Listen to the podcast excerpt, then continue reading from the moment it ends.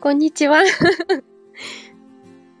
えっと、菅さんとのコラボ収録、こちらが3回目で、これで最後になりますかはい、ねお願いします。よろしくお願いします。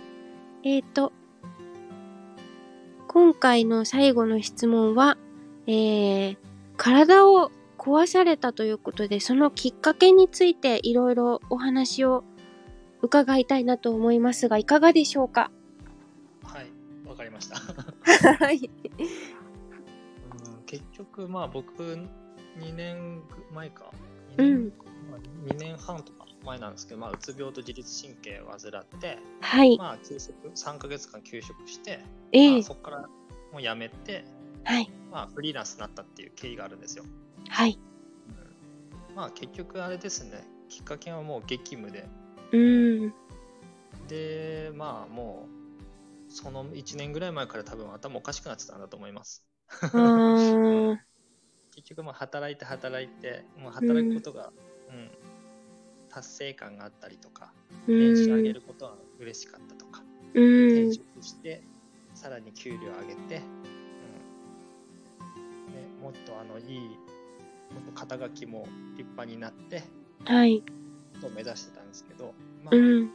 まあその先に心が壊れたっていう感じですね。はい。そうなんですよね。うん、だから結局、うん、まあもともと無理がたたってたってことですね。多分それ気づかずにもう麻痺して、まあ、うんずっと仕事が忙しくて、ううんん。気がついたらもう電車乗れなくなったんですよ。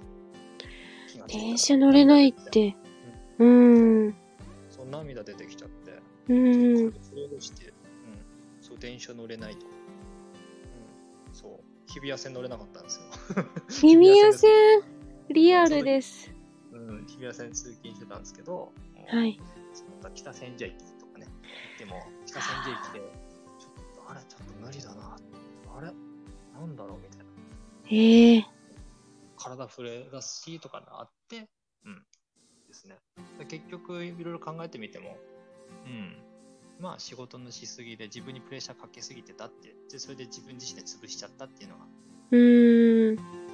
一番じゃないですかね。うんああ。そっか。え、今の体調はいかがですか今はですね、うん、すこぶる元気です。すこぶる元気ですよね。もうこれは言わずもがな、聞かずもがなって感じでもう伝わってくるんですけれども、なんかすごくうん、ピンピンしていらっしゃいますし、とっても、ううんん。でもできないことは増えましたよ、やっぱ。えーそうなんですかまあそうです、でもやっぱり病気になってから、一回診断食らうと、だからそれが全部完璧に治るかって言ったら治らないんですよね。ああ、そうなんですか。うまく付き合う、うまく向き合えるっていう状態を寛解って言うんですけど、はい。そうかんまあそれはなんか精神的なう病名ん。をな向き合った時にあるのが寛解って言われるんですけど、寛僕自解身。うん、こっち、秋田に戻ってからやめたんですよ。もう病院に行くこと。ああ、でかと遠いから。遠いから。はい、遠いからもう片道30分かけて病院行くのがもう、うん、もう車で移動しないといけないし、うーん。いないといけないし。いやめんどくさいですよー、そうですよね。でもやっぱ、うん、体気分うん、なんでしょうね、季節の変わり目とか、うん。あの気温差がはい。あるとか、うん。あの雨が続いて、太陽、日光浴びれないとか、うん。うん、そういうのやっぱ見ると、やっぱりなんかね、うん、ちょっと運転に支障が出るというか、はうい。んぼーっとしちゃうとか、あれちょっと今ネガティブだなっていうのはやっぱありますね。うんうーん。今の時期は特にどうですか暑さ、激しく。今は大丈夫ですね。多分辛いのが、うん、ただ暑さが辛いっていうだけで、何が辛いかって多分冬ですね。冬か。と雪が降ってて、ほぼほぼ太陽を浴びない、太日光を浴びない。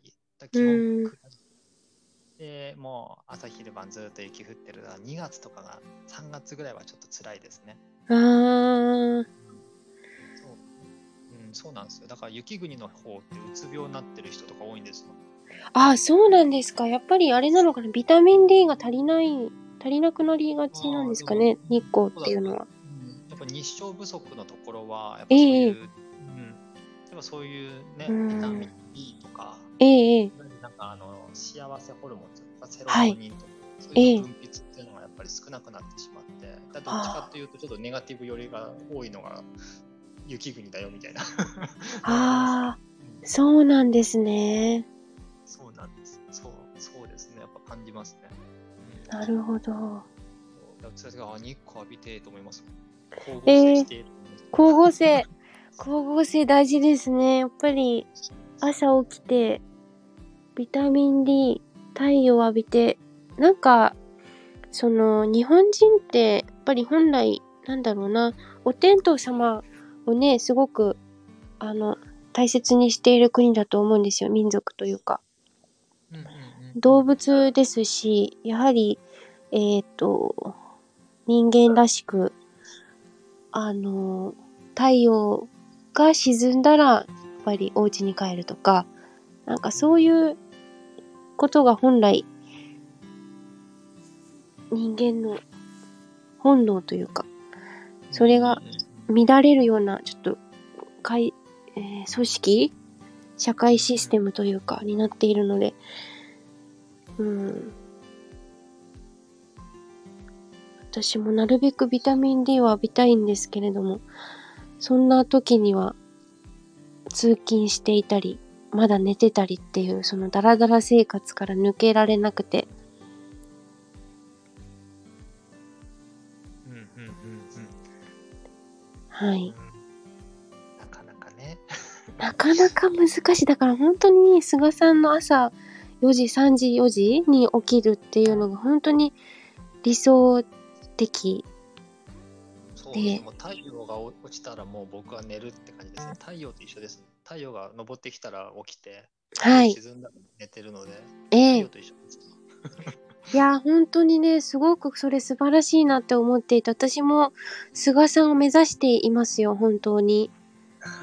で、なんか、ここで語るのもおかしいんですけど、私一回全部、携帯と、あーノートパソコンは手元に置いときながら、冷蔵庫、電子レンジ、もう全部電化製品なくして、ああーの、生活してみたいんですよ。ああ、すごい。じ時期を浴びないで。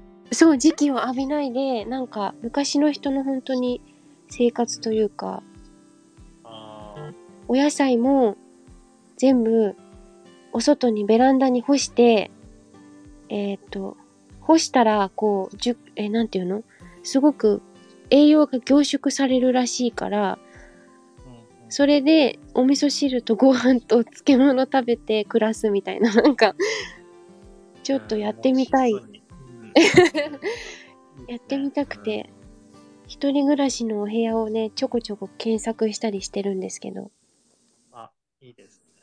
はい。あ、なんか話がそれちゃった。ごめんなさい。 えーっと、体を壊すきっかけ。あ、もうこれ全部もう出ちゃいましたね。出ました。めちゃくちゃ早かった。うん。そうだよね。うーん。だからまあ、結局やっぱストレス溜めないのが一番ですよ。あー、この場合は仕事だったんで。はい。仕事というか多分、もう東京で、うーんま。あ、ももしかしたら多分また2拠点生活。もうともとーん。 2拠点生活、2拠点でやってたので、秋田と東京で。あ、うそうだったんでしたっけんそうなんです、そうなんです。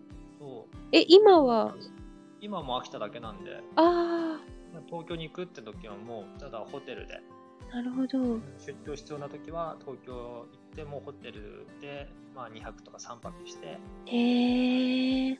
帰る、はい、また戻ってくるみたいなうんうん。そういったところはねやっぱ意識、うん。うん、へー、そっか。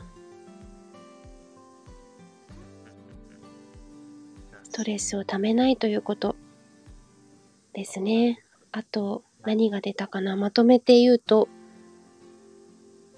ストレスをためないことと、あと、自分のダメだと思ったらその素直に従うってことがやはり抜け出す勇気も必要ですかね。そうですね。嫌だったら嫌で、うん、結局、やめちゃえばいいんですよ。そうですね。ほんとやめちゃえばいいと思う私うも。ん。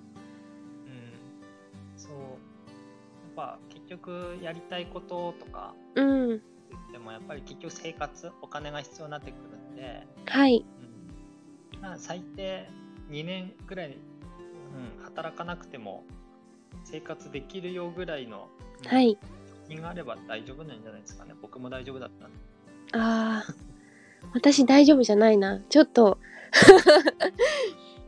あいやの大丈夫大 丈夫全然大丈夫全然大丈夫。あよかった。菅さんに大丈夫って言われたらなんか大丈夫な気がする。は い僕もギリギリ、うん、ギリギリ死んでましたけどギリギリ死んでた。ギリギリの使い方がちょっとおかしくなってますが、あーギリギリ大丈夫ということで、はい。あの、お話、貴重なお話をありがとうございます。いえいえこちらこそありがとうございましたありがとうございました。では、これで最後ですね。